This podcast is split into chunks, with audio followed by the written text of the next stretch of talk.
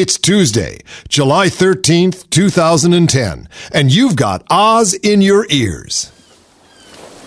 This is Dave. And this is Pete, and we're on the road for Radio Free Oz on Bob, the 57 foot yacht with its captain, BP CEO Horny Wayward, uh, Tony Hayward at the helm. Oh, welcome aboard, boys. And with him is Mississippi Governor Haley Barbour. What a beautiful day for sailing. The sea like moose. Uh, where are you headed there uh, now, Tony? Well, I'm sailing around the world to offer my glad hand to all the sheikhs and sheiks and Russians and Greeks who've partnered with BP. oh! Ah, Watch it, it's those damn birds again. Albatrosses keep falling out of the oil rain and landing around my neck. well, I'm so glad to sail out of here, away from all the, the dead birds and the crowds of people suffering from unemployment. It's a it's a disease, isn't it? More like an epidemic. Uh, we don't seem to be making much headway, Tony. Well, I could usually get through the Gulf in a day, but uh, not in these heavy seas. Oh, that six foot thick oil scum is, is bloody hard to cut through. That's no scum, Tony. What? What reminds me of the slick sheen from a Chris Craft rafting by pulling a good looking girl and a well built guy. Hmm, I don't think the scum is your biggest problem, Tony. I think mm, that is. Oh. Mother of pearl! It's the whitening whale! The biggest super skimmer in the world! Look at those booms! Oh. They must be a thousand feet long and stuffed with salon poodle hair and gaga wig. Oh, it's heading right at us and it's pushing a vast slew of dispersant.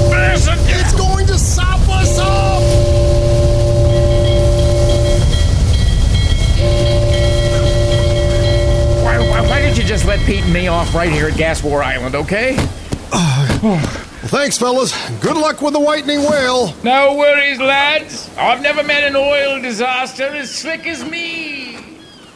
This is Peter Bergman and David Ossman, completely at sea for Radio Free Oz, hoping that all's well with this oil well. Uh, where do we go to get a drink, I don't. Where's the helicopter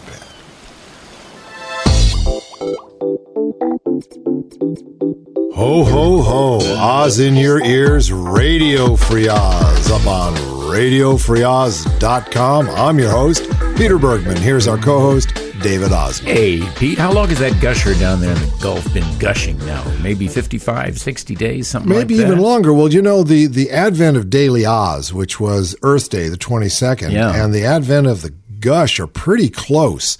So we're coming fairly close on to three months soon. Yeah. Boy. Oh, That's my. a, that's a, that's a slick.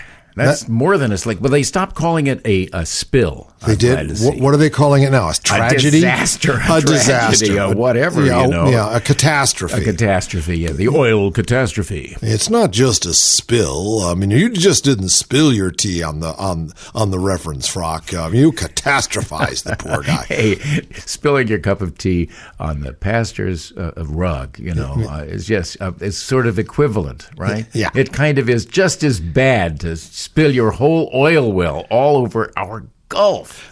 It, it's terrible, rude. and and people. It's it's not that it's become old news. No, no. but it's becoming this sort of dark, deep, uh, noir background to everything. You might have a happy thought, then remember, oh my God! As I was having that happy thought, thirteen hundred gallons of crude spewed into the Gulf of Mexico. Well, think how you'd feel if you were down there drilling the relief well. I mean, right, sort of at the head of it, you know, trying to go this way and that, and following your azimuth and being poked. And says, "I'm going to find that. It's only it's what, it's two feet wide. I'm going to find it down there, ten miles below the surface of the moon. We'll get it." Hey, BP has their azimuth on the line.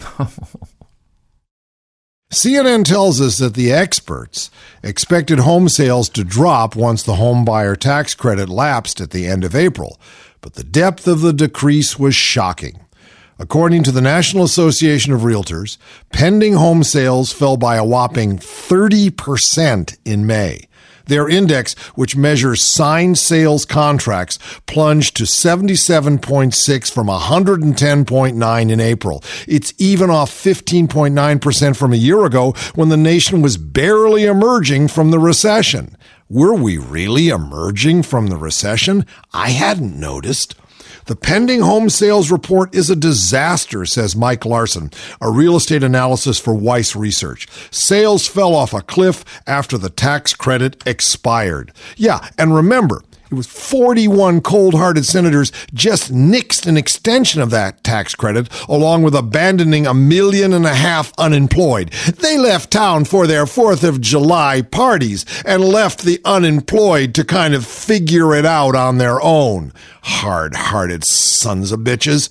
It's the biggest monthly decline this is housing contracts ever. And the index is at its lowest level since NAR began tracking it in 2001. Lawrence Yun, NAR's chief economist, downplayed the damage a bit. He said, if jobs come back as expected, yeah, as expected. Thanks there, Larry. The pace of home sales should pick up later this year, and such a sustainable level of activity, given very favorable afford- affordable conditions, could happen. Hey, who's this guy's medical marijuana dealer? I'd like some of that rosy glasses weed for all those dark moods this structurally shattered economy has been inducing in me. Well, we're not creating jobs, continued Mike Larson. Remember, he's the housing analyst. The housing problems now are being driven by broad economic problems. The question is when or if the job market will ever bounce back. Bounce, bounce, bounce. Hey, oh, Mr. Bergman, Mr. Bergman, I, I just don't have no time to, to spend here. Uh, Sheriff Axe Handle, for in case your listeners don't know who I am. I got they know who you are. I got to rush down to the Clinton Ferry Terminal. A man, a man said he lost his 38 caliber pistol uh, down there, and uh, so far they ain't found uh, the weapon anyplace in the terminal. And a man did have a license for that concealed weapon of his, so I got to go down there. But let me just tell you about a couple of curiosities we've had here. Oh my goodness, a man in a boat out there in Deer Lake. This was last Saturday, uh, right in the evening time. He, he was yelling lots of obscenities, and the caller said it had been going on for a couple of hours. That would mean he started about three forty-five, and it was then five for that's a long time to yell curses at anybody. You I'll know what it means? That. The fish that? weren't biting. Fish weren't biting. Well, I got to go. Uh, oh yes, and the caller that was Sunday. Uh, a caller on Nautilus Road returned home to find the door unlocked and his TV on. Uh, that woman who called in thought someone was hiding in the house, but I went out there and I didn't find nothing there at all. I got to go take care of this guy at the t- uh, ferry terminal. Anybody who loses 38 revolver, I don't care whether he's got a license or not. Naomi Klein writes from Ontario, Canada in the Huffington Post. She says, My city feels like a crime scene, and the criminals are all melting into the night, fleeing the scene. No, I'm not talking about the kids in black who smashed windows and burned cop cars. I'm talking about the heads of state who just smashed social safety nets and burned good jobs in the middle of a recession. Faced with the effects of a crisis created by the world's wealthiest and most privileged strata, they decided to stick the poorest and most vulnerable people in their countries with the bill. How else can we interpret the G20's final communique, which includes not even a measly tax on banks or financial transactions, yet instructs governments to slash their deficits in half by 2013? This is a huge and shocking cut, and we should be very clear who will pay the price. Students who will see their public educations further deteriorate as their fees go up, pensioners who will lose hard earned benefits, public sector workers whose jobs will be eliminated and the list goes on. These types of cuts have already begun in many G20 countries, including Canada, and they are about to get a lot worse. For instance, reducing the projected 2010 deficit in the U.S. by half in the absence of sizable tax increases would mean a whopping $780 billion cut. Of course, it's anathema to raise taxes in America.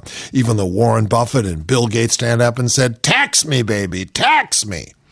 Well, this is happening for a simple reason. When the G20 met in London in 2009 at the height of the financial crisis, personally, I think we're still there, the leaders failed to band together to regulate the financial sector so that this type of crisis would never happen again. All we got was empty rhetoric and an agreement to put trillions of dollars in public monies on the table to shore up the banks around the world. Yeah, we can save the banks, just don't save the people. Meanwhile, The U.S. government did little to keep people in their homes and jobs. So, in addition to hemorrhaging public money to save the banks, the tax base collapsed, creating an entirely predictable debt and deficit crisis. Yes, we are in a crisis. You can see it as an economic crisis, which it is, but it's basically a spiritual crisis. We are suffering from zero sum thinking. Hey, I give some of mine to him it's going to be less for me, not more for everybody. Because if we pump prime the economy, we'll create capital, we'll create jobs. No, no, no. It's all about me and not about you. I'll tell you what we ought to do.